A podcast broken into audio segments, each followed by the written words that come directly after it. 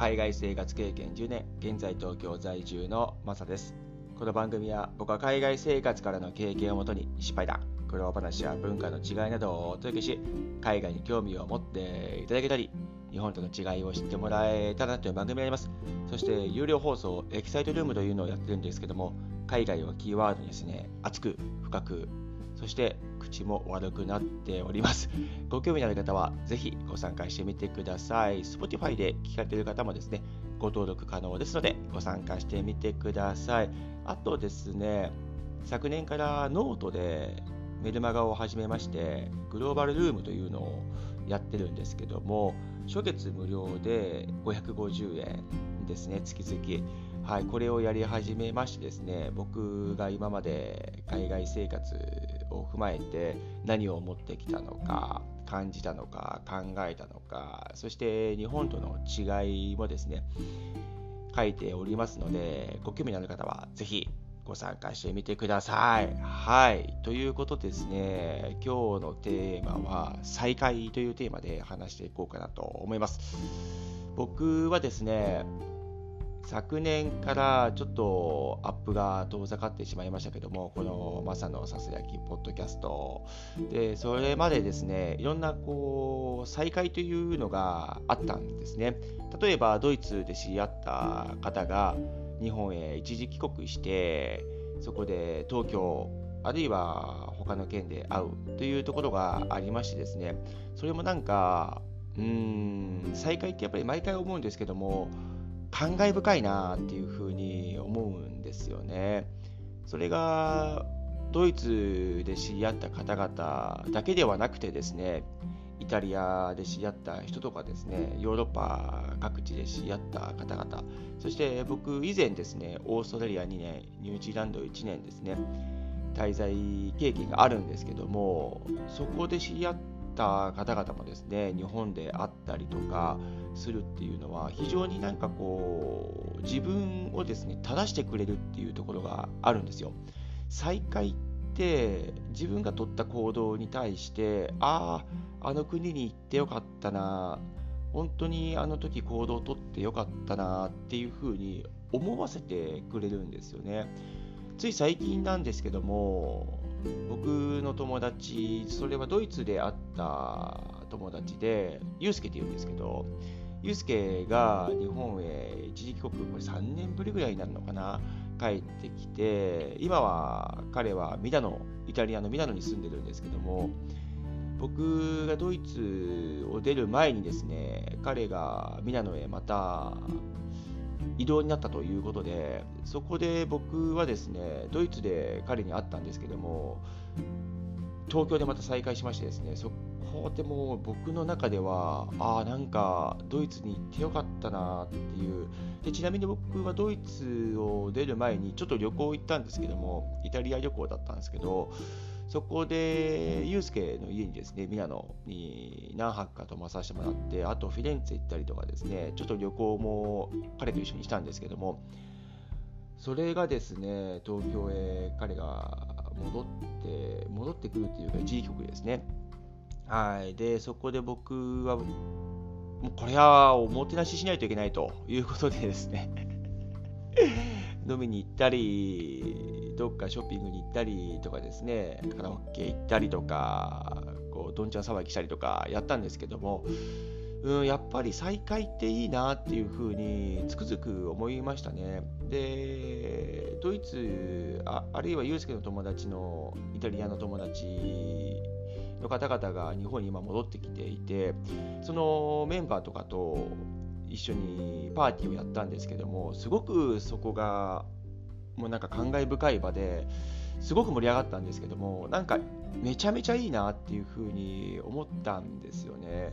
鍋パーティーをやったんですけども、ユウスケの周りの友達はイタリアで出会って東京で久々に会うという形で、で僕もドイツで知り合った人とコンタクトをして東京で会ったっていうのがあって、そこのグループ一緒になってやったんですけども、非常にですね盛り上がって、なんですかね、なんかこうグローバルの話になるってめちゃめちゃ楽しいんですよ。で、日本に住んでいて今は日本こうだから、あの時外から日本を見ていた感情がですねまた出たりとかですね、でそこで日本って今後どうなるんだろうとか、で外から日本を見ていてあの時こう思ってたんだよねとか、なんかそういう話ってめちゃめちゃ勉強になって、それはドイツだけではなくてイタリアの観点からとか、あと他の国々の方がもしいらっしゃったら、でその話を聞くっていうだけでも非常に勉強になるんですよね。で再会というのはその別れ出会いっていう風にその国々であると思うんですけども、この別れというのは非常に毎回寂しいんですが、その再会のこのありがたみ楽しみっていうのが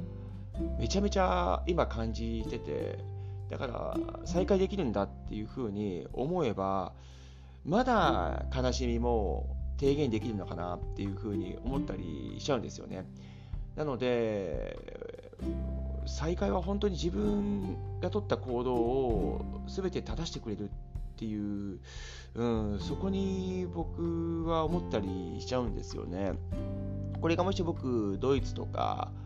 ヨーロッパの方にですね行かなければそういう方々と出会ってないですし、そして行動もですね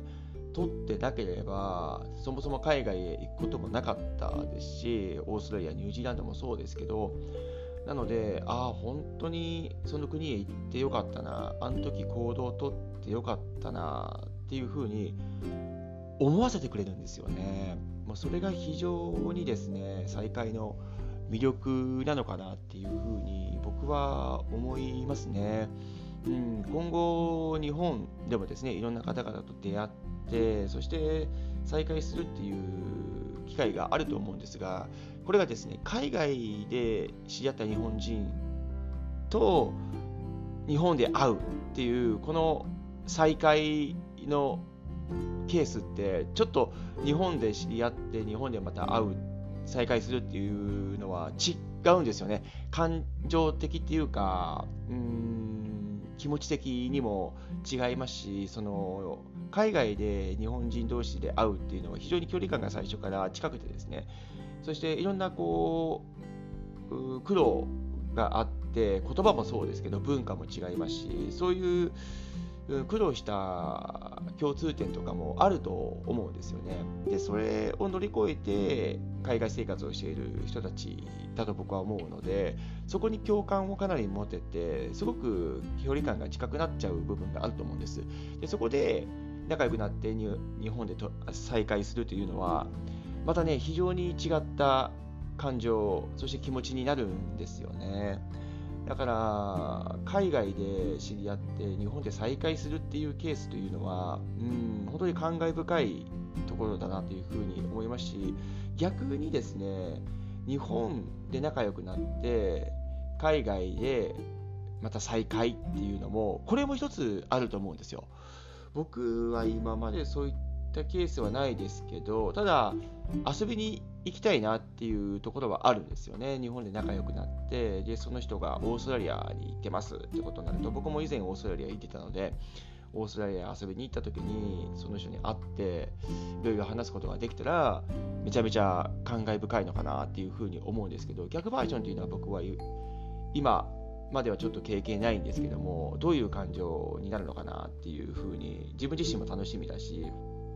うん、なんかそういういろんな話ができる場でもあるのかなっていうふうに思ったりするので、僕自身は逆バージョンも今後できたらいいなっていうふうに思いますね、うん、あとコロナでですね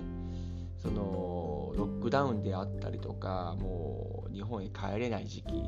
そして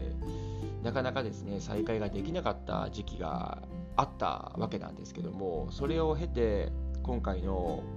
日本で会うっていうのは非常にうーんなんかこ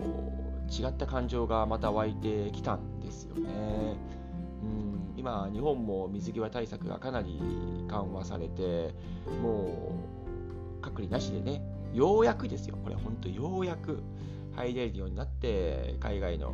観光客の方がすごく今増えてるわけなんですけども、そういった点でですね今海外在住の日本人の方々が日本へ帰れるうチャンスというか、うん、帰りやすくなったので、これを機にですね、いろんな海外在住の方々が帰ってこれると思うんですけども、もうまさに再開というのはですね、うん、一つの海外へ行った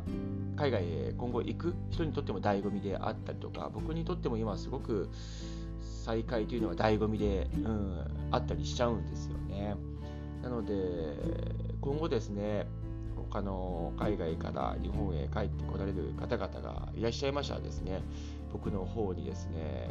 ご連絡もらえたらなというふうにも思います。はい、これあの海外で僕が日本に会った方々 で, で今でもつながっている方ですね。はい、なのでこれ僕だけではなくて他の方もですね、そういうふうに思われてるんじゃないかなっていうところも思ったりしますので、うん、再会って非常にいいもんだなって、そして自分を正してくれるなっていうふうに思いますね。はい、今日は再会というテーマで話させてもらいましたけども、これも一つですね、海外へ行くすごく、うん、いい利点だと思いますので、今悩んでいる方々がいらっしゃいましたらですね、ぜひ、うん、こういうこともですね、えー、経験できるので、ぜひ海外へ行ってもらいたいなというふうにも思いますね。はい、今日はどうもありがとうございました。それでは素敵な日曜日をお過ごしください。ではまた次回の放送で。チャオ。